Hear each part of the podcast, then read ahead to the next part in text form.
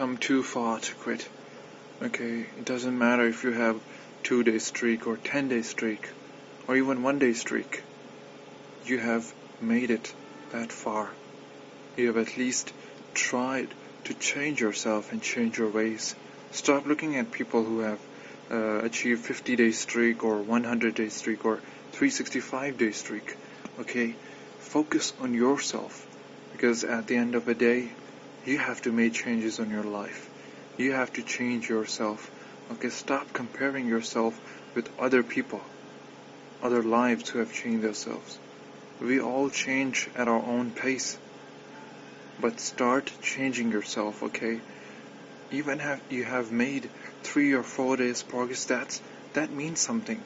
You know, small goals, they mean something in life, that they motivate you to go further and further in life. Don't neglect these small changes. Change now. Change for the better.